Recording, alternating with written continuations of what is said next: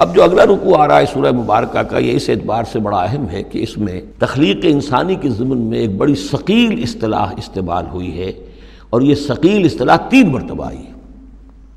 اب ظاہر بات ہے کہ قرآن مجید جو ہے، اگر اس طرح کی کوئی شکل اختیار کرتا ہے تو کوئی نہ کوئی حکمت اور ضرورت اس کی پشت پر ہوتی ہے۔ وَلَقَدْ خَلَقْنَا الْإِنسَانَ مِنْ صَلْصَالٍ مِنْ حَمَئٍ مَسْنُونَ۔ اور یقیناً ہم نے انسان کو بنایا ہے اس مٹی سے جو سنی ہوئی تھی گارے کی اور پھر سوکھ کر کھنکنے لگی۔ ہمائیں مسنون سنا ہوا گارا جس میں سے بدبو بھی اٹھ رہی ہو۔ دیکھیے یہ جو انسان کے مادہ تخلیق کے ضمن میں قرآن میں الفاظ آئے ہیں، اب ان کو گنتے جائیے۔ نمبر ایک، تراب۔ مٹی سے بنایا انسان کو۔ مٹی میں پانی مل گیا، گارا بن گیا تو اس کو کہتے ہیں تین۔ من تین۔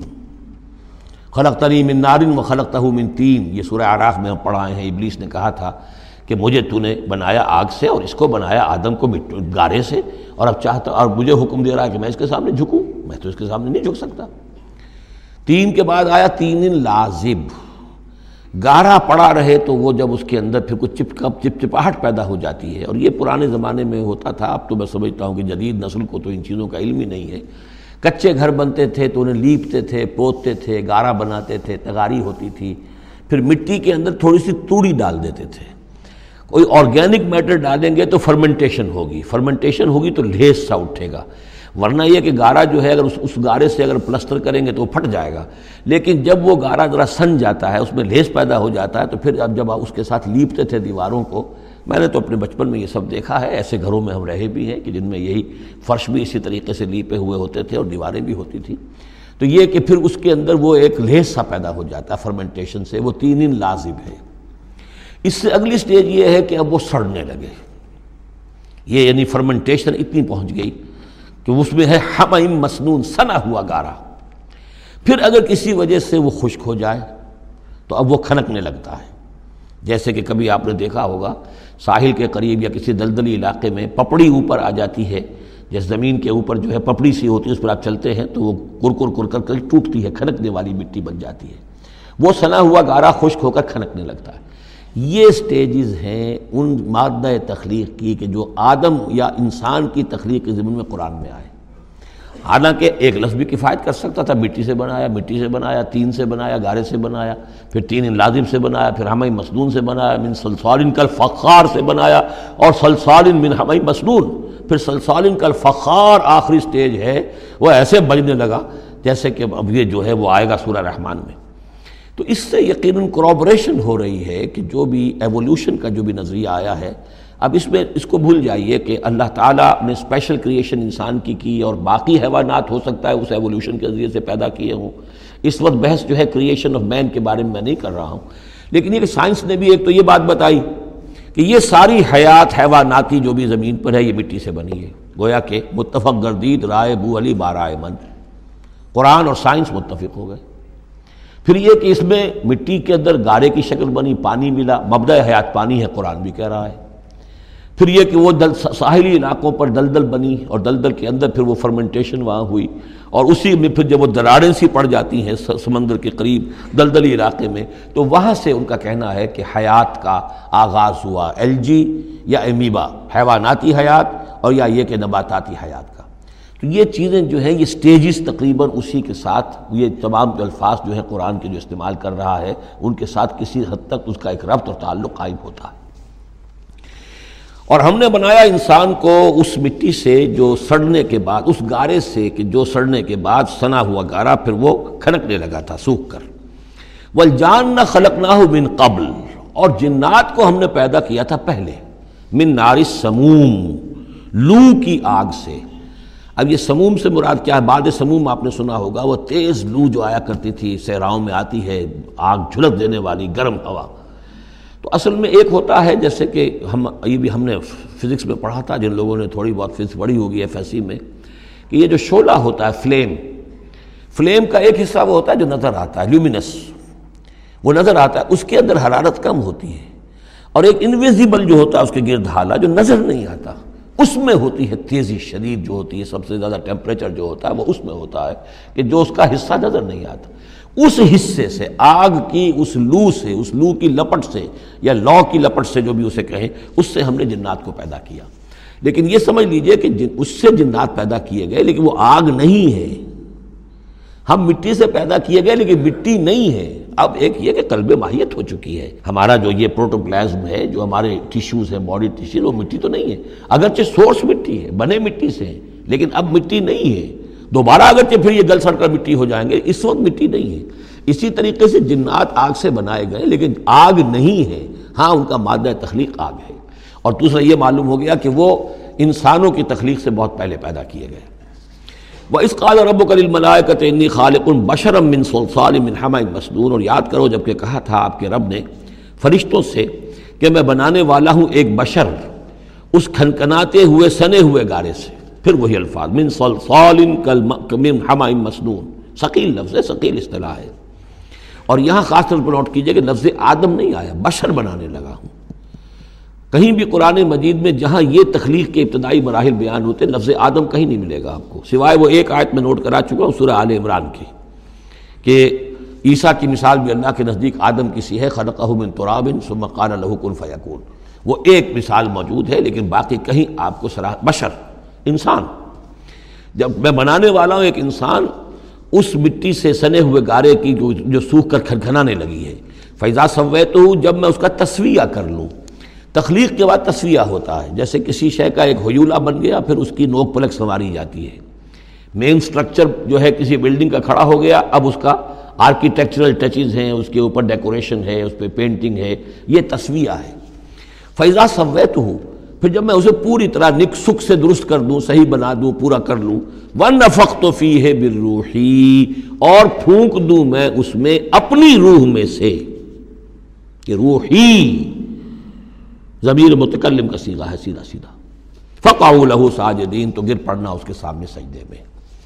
فسجد الملائے کا تو کلو مجمعون اب یہ تیسری مرتبہ پڑھ رہے ہیں ہم قرآن حکیم میں، یہ قصہ آدم و ابلیس۔ تو فرشت کیا سجدہ سب فرشتوں نے، کل کے کل نے، سب نے مل کر۔ دیکھیے، یہ جو ہے تاکید کی انتہا ہے۔ فرشتوں میں سے کوئی بھی مستثنا نہیں رہا، نہ جبرائیل، نہ مکائل نہ اسرافیل اللہ ابلیس سوائے ابلیس کے۔ اور اس میں پھر گمان ہوتا ہے کہ شاید یہ بھی فرشتہ تھا، فرشتہ نہیں تھا۔ اس کی وجہ سورہ کہف میں مل جائے گی۔ ابا یقون معاذ ساجدین اس نے انکار کیا سجدہ کرنے والوں کے ساتھ ہونے سے۔ قال، یا ابلیس و مالک اللہ تکون معاذ ساجدین اللہ نے فرمایا، ابلیس، کیا ہوا تجھے؟ کیا سبب ہے؟ تو کیوں نہیں ہوا سجدہ کرنے والوں کے ساتھ؟ قال، لم اکن لاسجد لبشر خلقته من صلصال من حمأ مسنون. اس نے کہا، میرے لیے یہ روا نہیں ہے، میں اس میرے لیے ممکن نہیں ہے کہ میں سجدہ کروں اس بشر کو جس کو تو نے پیدا کیا ہے سنے ہوئے گارے سے جبکہ وہ کھنکھنانے لگا ہوا۔ کال فخر منہا فائن کا رجیم۔ اللہ نے فرمایا، تو نکل جاؤ یہاں سے، اس میں سے نکل جاؤ، اس لیے کہ اب تم مردود ہو گئے ہو۔ بھائی نہ علیہ کا لانت آئلہ یوم الدین اور اب تم پر لانت رہے گی، یوم الدین تک جزا و سزا کے دن تک، یوم باس بادل موت تک۔ قال، رب فانزرنی الى یوم یبعثون۔ تو اس نے درخواست کی کہ پروردگار، پھر مجھے ذرا مہلت دے دے، ڈھیل دے دے، اس دن تک کے لیے، جس دن کے یہ دوبارہ اٹھائے جائیں گے۔ قال فإنك من المنظرین۔ اللہ تعالیٰ نے اسی شان بے نیازی کے ساتھ فرمایا اچھا جاؤ ٹھیک ہے، تمہیں ڈھیل دے دی گئی، تمہیں یہ رخصت مل گئی، تمہیں یہ چھوٹ مل گئی مہلت مل گئی۔ الى یوم الوقت المعلوم، اس وقت معین کے دن تک یعنی یہ کہ اس وقت تک تم زندہ رہو گے۔ وہ ابلیس جو ہے جن، ویسے جنوں کی زندگیاں شاید انسانوں سے زیادہ ہوتی ہوں، میں نہیں جانتا کتنی ہوتی ہیں، لیکن یہ کہ کوئی اور جن نہیں ہے کہ جو اس وقت سے آج تک زندہ ہو، سوائے اس ایک جن کے، جس کا نام عزازیل تھا۔ اور یہ جن جو ہے وہ ابھی تک زندہ ہے، اپنی خود، اپنی اسی ذات کے ساتھ۔ باقی اس کی اولاد، اس کی اور نسل جو ہے، اس کی ضروریت ہے، وہ اپنی جگہ ہے۔ کالا رب بما اغویتنی اب اس نے کہا، پروردگار، جو تو نے مجھے گمراہ کیا۔ اب نوٹ کیجیے، وہ گمراہی کو اللہ کی طرف منسوب کر رہا ہے۔ بما اغویتنی تو نے جو مجھے گمراہ کیا ہے لَوْزَيِّنَنَّ لَهُمْ فِي الْأَرْضِ وَلَأُغْوِيَنَّهُمْ اجمعین۔ تو میں اب ان کو یعنی آدم کی اولاد، آدم روا کی اولاد کو میں زمین میں ان کو خوب مزین کر دوں گا زمین ان کے لیے۔ یہ اسی میں خوب گم ہو جائیں گے۔ زمین اور اس کی چمک دمک اور اس کی رونقیں اور زیبائشیں آرائشیں ان کی نگاہوں میں کھب جائیں گی۔ ولا اوین نہ مجمعین تجھے بھول جائیں گے یہ۔ وہ لگ جائیں گے انہی چیزوں کے اندر اور میں ان سب کو گمراہ کر کے چھوڑوں گا۔ لہم اجمعین سب کو اللہ عبادت منہم المخلصین، سوائے ان میں سے ان کے کہ جن کو تو اپنا خاص بندہ بنا لے، تو اپنا خاص بندہ بنا لے، مخلص کر لے، یہاں پہ وہی لوٹ کیجیے، مخلص ہے، مخلصین، جن کو تو خالص کر لے اپنے لیے۔ ظاہر بات ہے کہ اس پر تو میرا زور نہیں چلے گا، باقی یہ کہ میں کسی کو چھوڑوں گا نہیں۔ قال هذا صراط علیہ مستقین اللہ تعالیٰ نے فرمایا، ٹھیک ہے، یہ راستہ ہے میری طرف سیدھا۔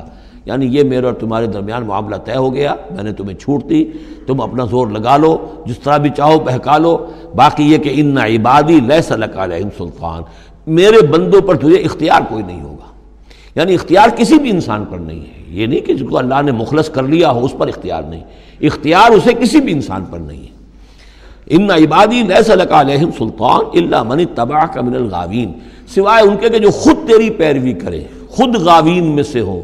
خود ان کے اندر گواہ ہو، خود ان کے اندر سرکشی ہو، خود وہ جو ہے وہ اپنی نس پرستی کی طرف مائل ہو وہ تو تیری پیروی کریں گے، ان کو تو جدھر چاہے لے جا، جس کھائی میں لے جا، چاہے لے جا کے ان کو پھینک دے اور جس جہنم کی جس وادی میں چاہے ان کو گرا دے۔ مجھے اس سے دلچسپی نہیں، لیکن یہ کہ میرے کسی بندے پر تجھے اختیار حاصل نہیں ہوگا۔ وہ ان جہنم اللہ اجمعین اور پھر جہنم ہی ان سب کا ٹھکانہ ہوگا، سب کا، جو بھی تیری پیروی کریں گے۔ لہٰ سما تو اب واب اس جہنم کے سات دروازے ہیں۔ لکل باب منہم جزم مقصوب اور ہر ان میں سے ہر دروازے کے لیے ہم نے ایک اس کا نصیب مقرر کر رکھا ہے کہ اتنے جن اتنے انسان اس سے جائیں گے۔ ہو سکتا ہے کہ وہ بڑے بڑے کبیرہ گناہوں کے حوالے سے کہ یہ لوگ جو ہیں جو ان گناہوں میں ملوث ہوں گے وہ اس دروازے سے جائیں گے، جو ان گناہوں میں ملوث ہوں گے وہ اس سے جائیں گے۔ واللہ عالم ان المتقین فی جناتی وعیون اب وہی سائملٹینیس کنٹراسٹ کہ جب جہنم والوں کا تذکرہ ہوا تو متقین کا بھی۔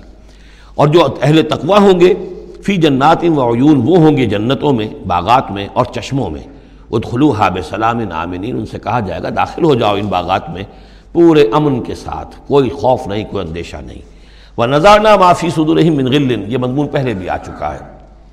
اور ہم نکال دیں گے ان کے دلوں میں سے جو کچھ قدورت ہوگی۔ اہل ایمان کی آپس میں کوئی شکوہ، کوئی شکایت، کسی سے کوئی کوئی تقدر ہو، کوئی ہو، کوئی غل ہو، وہ ہم نکال دیں گے۔ اعلیٰ سرورن متقابلین وہ بیٹھے ہوئے ہوں گے تختوں کے اوپر ایک دوسرے کے آمنے سامنے۔ جب کسی سے ناراضگی ہو تو آدمی آنکھیں چار نہیں کرتا بلکہ نظر چڑا جاتا ہے۔ لیکن جب کوئی ایسی بات نہیں، دل صاف ہے تو آمنے سامنے بیٹھ کے گت باتیں کریں گے سینگ آئی ٹو آئی متقابل لا یمسہم فیہا نصب، انہیں نہیں پہنچے گی اس میں۔ نہ تو کوئی تکان، وما ہم منہا مخرجین نہ پھر وہ اب اس سے نکالے جائیں گے۔ جب اہل جنت جنت میں داخل ہونے کے بعد کسی کا وہاں سے نکلنے کا امکان نہیں۔ نبے عبادی، اے نبی میرے بندوں کو بتا دیجیے، انی ان الغفور الرحیم، کہ میں یقیناً غفور ہوں، رحیم ہوں۔ میری اصل شان تو یہ ہے، لیکن وہ ان عذابی ہو العذاب العلیم میری ایک دوسری شان بھی ہے، اور وہ یہ ہے کہ میرا عذاب تو وہ بھی بہت دردناک عذاب ہے۔ لہذا کوئی آدمی جو ہے وہ نڈر نہ ہو جائے، نچنت نہ ہو جائے وہ میری مغفرت کی امید بھی رکھے، میری رحمت سے آس بھی لگائے رکھے، لیکن یہ کہ میرے عذاب سے ڈرتا بھی رہے۔ بین الخوف ور رجا یہ کیفیت رہنی چاہیے۔